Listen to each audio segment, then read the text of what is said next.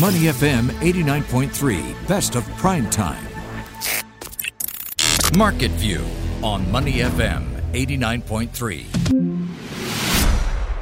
You're listening to Money FM 89.3. I'm Chua Tian Tian with your market view. Now, business transformation is on our agenda today and tomorrow. And first, we start off by looking at how trade associations and chambers are helping firms in Singapore transform their businesses to become more sustainable and green. Now, you may have heard of this from our sister publication, The Business Times, but the Singapore Business Federation has recently launched a new MAP initiative to chart out a pathway to guide companies through every stage of their decarbonization decarbonization journey. But how does this MAP initiative work? And to what extent will this help firms meet their green goals? And how can this help local firms improve their cash flows and their top and bottom lines? Now, for more, let's speak to Tan Ji Wee, Executive Director of Advocacy and Policy Division at Singapore Business Federation, who is on the line with me right now. Hi, Ji Wee, how are you? Hi, I'm good. Uh, thanks for having me. Great to have you on our show. And uh, Ji Wee, this is the third iteration of the MAP initiative, really to help businesses transform. The first two runs were rather sector specific, but you're focusing on sustainability this time around. Why, at this point in time, have the rising energy prices made decarbonization and energy efficiency all the more important? Well, with the government announcing the Singapore Green Plan 2030 and also a slew of targets and initiatives, including those for energy reset, uh, it has certainly become a topic of interest and concern to businesses. This is not just the large companies, but also the small and medium enterprises as well. So the SMEs in particular are looking for assistance to help them with this green transition. And this time around, our MAP initiative is designed to do exactly that with a focus on energy consumption. All the more with the rising energy prices, uh, which is driving up uh, business costs substantially. And therefore, apart from the green agenda, we think that companies will be very keen to find out more about how they can effectively reduce energy consumption in their operations and save cost.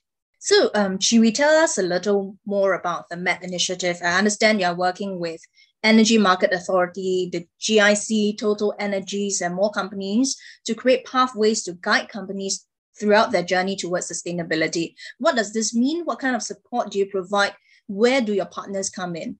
Well, this initiative brings together experts from the public as well as the private sectors, uh, some of which uh, you've just mentioned, to share insights and provide support to companies in a few areas.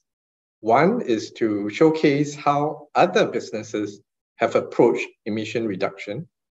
Two is to provide them with the necessary tools to measure energy consumption and carbon footprint. And third, and more importantly, is to introduce them to solutions that can help them reduce the consumption of traditional sources of energy. Uh, the process actually starts off with broad based education on sustainability, like our recently concluded seminar, where we share about how businesses are directly or indirectly impacted by climate change, the importance of sustainability and climate disclosures to businesses, and how adopting green solutions will save cost. And then allowing participants to attend small workshops to have a better understanding of the available tools or solutions out there, like using AI or an IoT to reduce energy consumption, say in a building taking consideration the facts like uh, occupancy, weather conditions, and then even one-on-one consultations with uh, experts who can assess their company's sustainability level, prioritize the initiatives with the biggest financial and strategic impact, and develop an action plan for the company. Many of these actually will be free of charge to the companies who participate with us However, if the companies wish to pursue deeper engagements with the respective solution providers or consultants, then they will take it outside of the initiative. Ji so maybe share with us a little bit more about the effectiveness of these initiatives. How effective have these initiatives been, and how do you measure the effectiveness? Well, this is a pilot for us, right? So uh, it's intended to be used to gauge the responses and then we will also receive feedback from companies participating in the initiative. uh, apart from, to be honest, apart from the first seminar that we have run, uh, the other programs have not started yet. So it's a little too early to comment.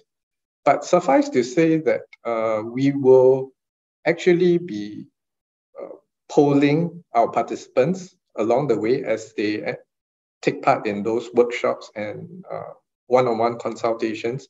And certainly uh, through the feedback, it will allow us to recalibrate and adjust so that we will better suit the needs of the participants. Let's talk about money. Going green is one thing, but firms must be able to have something financially to gain out of it as well.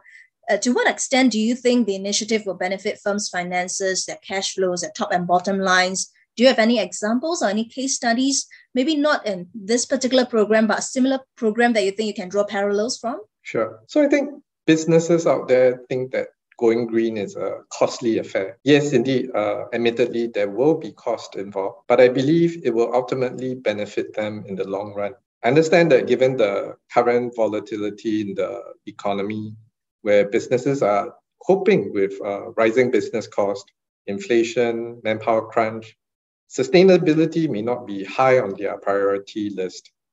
However, we are trying to help companies appreciate that beyond cost considerations, there are gains to be made from investing in sustainability now. In the short term, of course, uh, I've already mentioned, uh, with escalating energy costs, they really can take steps to alter or streamline processes to reduce energy consumption and save costs. The other point is that consumers are increasingly demanding for eco friendly and sustainable products. So, businesses that do not respond promptly to such demands will also lose out. One of the examples uh, I would like to share would be of our panel member from our recent event. Uh, the company is called DTC Corporation, which specializes in premiums and point of sale merchandise for MNCs. In order to be able to bid for a contract with an MNC, the company has got to fulfill certain sustainability audits imposed by the MNC. And depending on how well the company does for the audit, the company may only be allowed to service one country, a region, or worldwide. So thankfully, they were able to demonstrate that they were sourcing materials responsibly and they were awarded a global contract. The lesson we can draw from this is that sustainability has become an imperative for a lot of these SMEs who are trying to bid for jobs with the MNCs and so if you do not respond in a timely fashion, that can hurt their bottom line eventually. We are now speaking to Tan Chi Wee, Executive Director of Singapore Business Federation. So um, Chi Wee, how many of SBF's members do you aim to target? What is the size of companies and sectors you are looking at? Is it mainly SMEs at this point? Well, we're targeting to reach out to 300 companies, uh, regardless of the size. Uh, all are welcome to join.